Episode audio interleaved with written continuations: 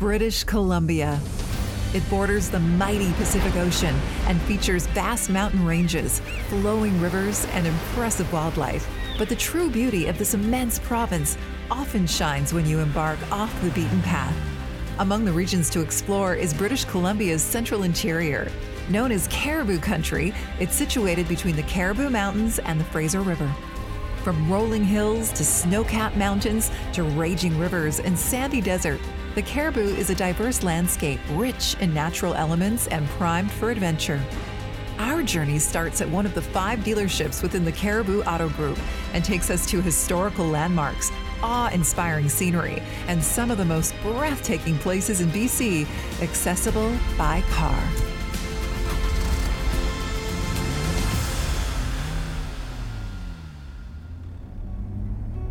The story of British Columbia and how it came to be has its roots in the Cariboo.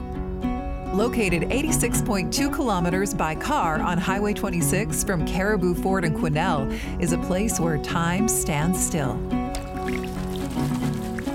Barkerville was the center of the Great Cariboo Gold Rush, meaning a surge of immigrants flooded into the Cariboo in hopes of striking gold.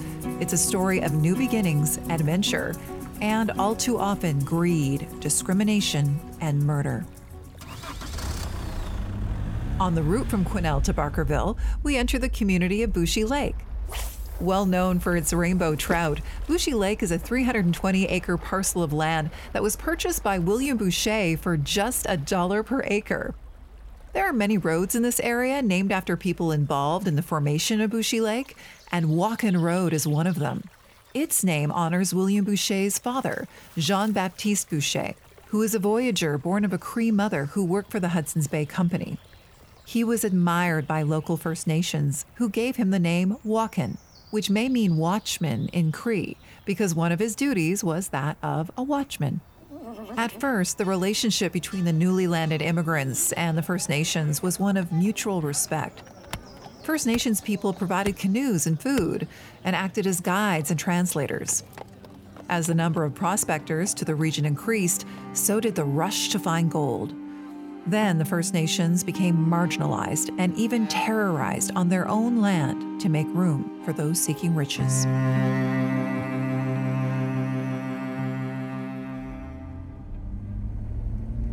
Now, further up the road is the community of Wingdam. It's about 30 minutes by car east of Quesnel. With a population only in the hundreds, it's a sleepy town, but that may soon change as one company looks to continue the history of gold mining 160 years after the first gold rush. If a new gold rush does come back to the Cariboo, you can be sure it will be much more advanced than it was in the 1800s countless immigrants made the trek from Lillooet to Barkerville, so various communities sprang up along the way. There are still towns named for their distance from Lillooet. That's how 70 Mile House, 100 Mile House, and 150 Mile House got their names. The house is referring to a roadhouse where travelers could get lodging and food. Many made the trip by foot, and it would take weeks to arrive. Time, Lillooet was known for camels. Yes, camels were the animal of choice when it came to traveling up the canyon with supplies. Considering that camels were used to move goods in other countries, it was thought they'd work just as well in BC. Local historian Richard Wright. It's not just another bizarre story. It's, it's like it tells us how, how difficult it was that somebody would import camels from the Gobi Desert to San Francisco to Victoria to get supplies to the gold fields. Unfortunately, soon it was discovered that camels were not, in fact, well equipped to navigate the mountainous terrain and deep canyons of the interior. So rather than ship them back to the Gobi Desert in Central Asia, the miners simply let them go. As a result, British Columbia had wild camels roaming the interior until the last one was spotted in 1905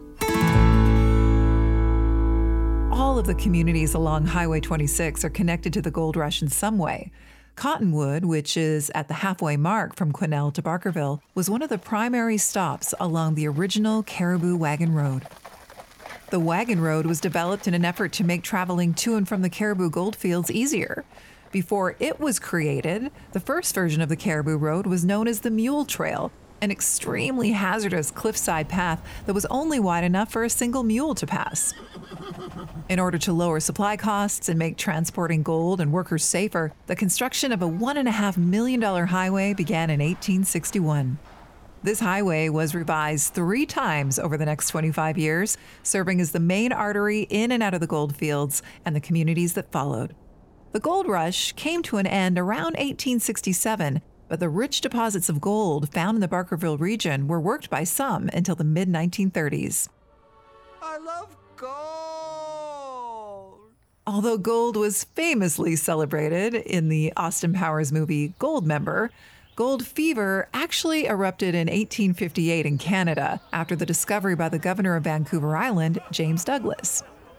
After the news spread, hundreds of ships filled with eager Americans, Europeans, South Americans, Australians, and Chinese traveled north across the Pacific Ocean in search of wealth and the promise of a new life. Gold is so valuable because of its properties. It's the densest of all metals and serves as a great conductor of both heat and electricity. It's also the most malleable of the elements and doesn't tarnish or corrode. Gold was the basis for the world's currency from 1870 until the First World War. It's been used as a medium of exchange because it's so highly valued and in pretty limited supply. The first known gold transaction dates back over 6,000 years.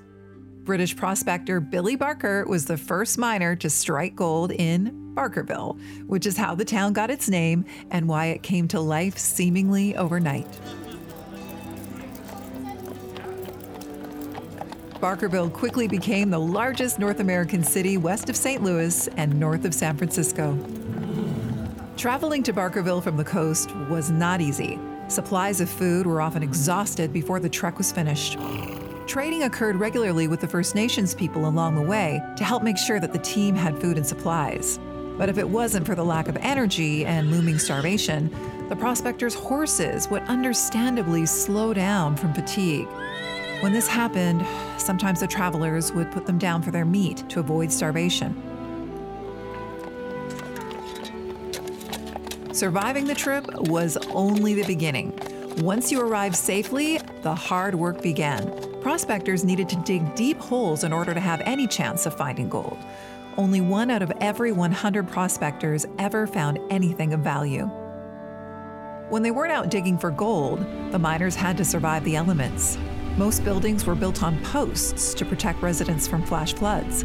Mud streets and pathways were only broken up by plank sidewalks located in the nicer areas of town. Besides the mud and the harsh working conditions, those that came to Barkerville in search of riches also had to deal with competitors driven by greed. It wasn't uncommon for men to threaten each other with their pistols after too many drinks at the saloon. Corruption and crime were abundant during the gold rush, and one notable awful tale involved a woman named Angus McVie who traveled to Barkerville from Scotland. In her hometown, Angus was a wanted woman, charged with seven murders and multiple assaults. Angus owned a local hotel. She made her money in human trafficking, and anyone that got in her way was dealt with quickly and permanently. Over the course of the next several years, more than 59 bodies were found in the small lakes of the area, all of which were suspected to be victims of Angus. In 1885, Angus was charged with various crimes, including murder, and had been scheduled to go to trial. But before her trial began, Angus died of suicide to avoid being hanged. Treasure hunters are intrigued by the story of Angus McVie because it's said she buried much of her bounty in the nearby fields of Barkerville. Although her treasure was estimated to be between 100,000 and 150,000, only 8,500 has ever been rediscovered. The hotel owned by Angus was torn down in 1892 and moved to the other side of the road. It became a store and a post house, which still stands to this day at 108 Mile Historical Ranch. Immigrants from China played a large role in the gold rush days. Jim Ritchie is a prospector from Cherryville, British Columbia. They were some of the best taught miners there were. I do believe in China they actually studied on how to mine for gold. Their ancestors mined for gold. They knew how the old ancient channels ran through the country. from the glacier movement and everything, and that's the ones that they chased. Discrimination toward the Chinese prevented them from prospecting anywhere other than on abandoned sites. Despite this racism and cruel treatment, their community thrived by providing many required services to the 20,000 prospectors who came into Barkerville in the 1860s. Operating grocery stores and restaurants and working as merchants made sense for them. White mine laborers earned $6 per day, while the Chinese earned $3.50 for the same job. The government also collected hiked claimed fees from them, yet they weren't allowed to vote. They were also prevented from purchasing crown land. If you were a Chinese male and over the age of 14, you were also required to pay an annual head tax of $10. Over the years, many Chinese immigrants lost their lives through accidents, exposure to the elements, disease, murder, and even suicide. In the Quesnel Fork Cemetery, up to 40 Chinese men and a few women are buried there from that tragic time in our history. But in Chinese culture, it's believed that the soul can't rest and is doomed to continue to wander the earth until the bones are returned to their birthplace in China. As a result, local officials were required to dig up the graves, tag the bones with contact information, and have them transported in bags to Victoria, where they would be sent back to Hong Kong. That is, until the cost to do so became too high. One of the first Chinatowns in Canada was actually set up in Barkerville during the gold rush. It was also one of the areas that survived the Great Barkerville Fire. The fire broke out on September 16, 1868. The cause was said to be an altercation between a miner and a local performer. The dancer had been ironing her costume in the back of the local saloon for her evening performance when a man snuck up behind her without consent. As she attempted to defend herself, a stovepipe was knocked over and quickly set the building ablaze. Because all structures were made of logs, sawed lumber, or a combination of both, the fire all but wiped out the town. In less than 20 minutes, the entire village of Barkerville was engulfed in flames. When it was over, 116 buildings had been destroyed at an estimated value of $700,000 or $13 million by today's standards. Despite the human toll, the Cariboo Gold Rush was very profitable for some. 1863 was considered to be the most profitable year with over $4 million in gold collected from local creeks and rivers and transported out of the Cariboo region. Today, there's talk of another gold rush forming in both Wingdam and Wells. Bonanza Ledge, an existing gold mine that overlooks the town of Wells, is hoping to dig for gold for the next 16 years. It confirms that this region is still rich in resources and that gold fever is alive and well. Although Barkerville is considered a ghost town today, you can still visit to see the more than 125 historical buildings and costumed actors play out what life was like during the great gold rush of the 1860s. Good day, folks. My name is William Barker, Billy Barker. Most people call me that. And this is Barkerville, the town that they say is named after me, but it's actually named after my mine. The mine is named after me, though. In the early uh, mining season of 1816, one, I made my way up here to Woodlands. Stuart Kalid is the production manager for Barkerville's historic town park. So, if people are coming to Barkerville during the summertime, they're going to walk through our gates and they are going to see the history of the 1860s gold rush all the way up to the 1940s come to life before their very eyes. They have performers who are on the street doing scenes and tours, uh, talking about different aspects of people's lives, and there's live theater shows.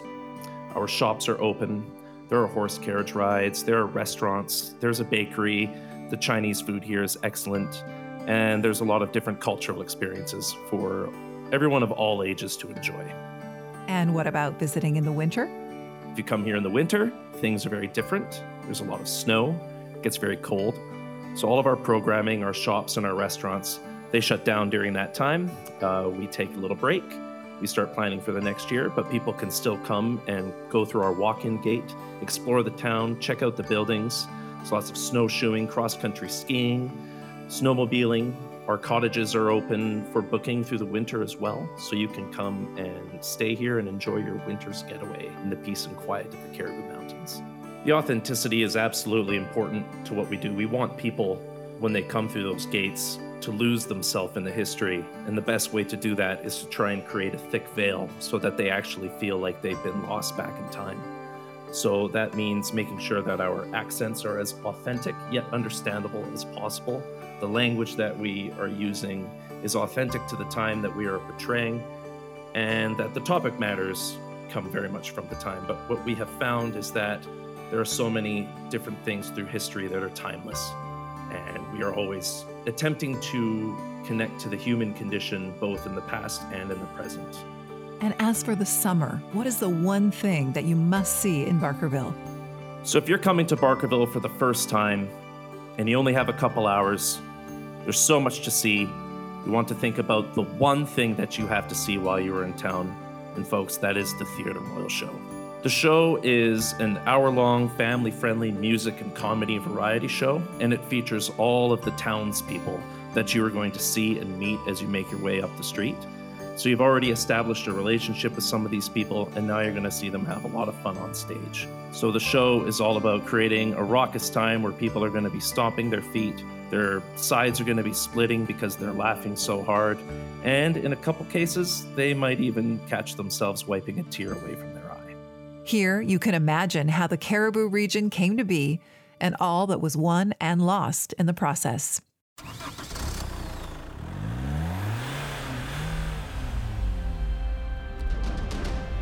In our next episode, we'll travel by car from Peace Country Toyota up the Alaskan Highway, over a curved bridge, and through the foothills of the Rocky Mountains. We'll visit one of the most spectacular and little known hot springs in the province, and one of the only places you'll be able to see a rare Arctic butterfly. By Car is a presentation of Cariboo Auto Group. We encourage you to get off the beaten path, explore the wonders of your local BC community, and connect with folks who live there. Our five dealerships are here to make sure your vehicle is up to the challenge. Visit CaribooAutoGroup.com to contact one of our GM, Ford, or Toyota dealers. Thanks for listening.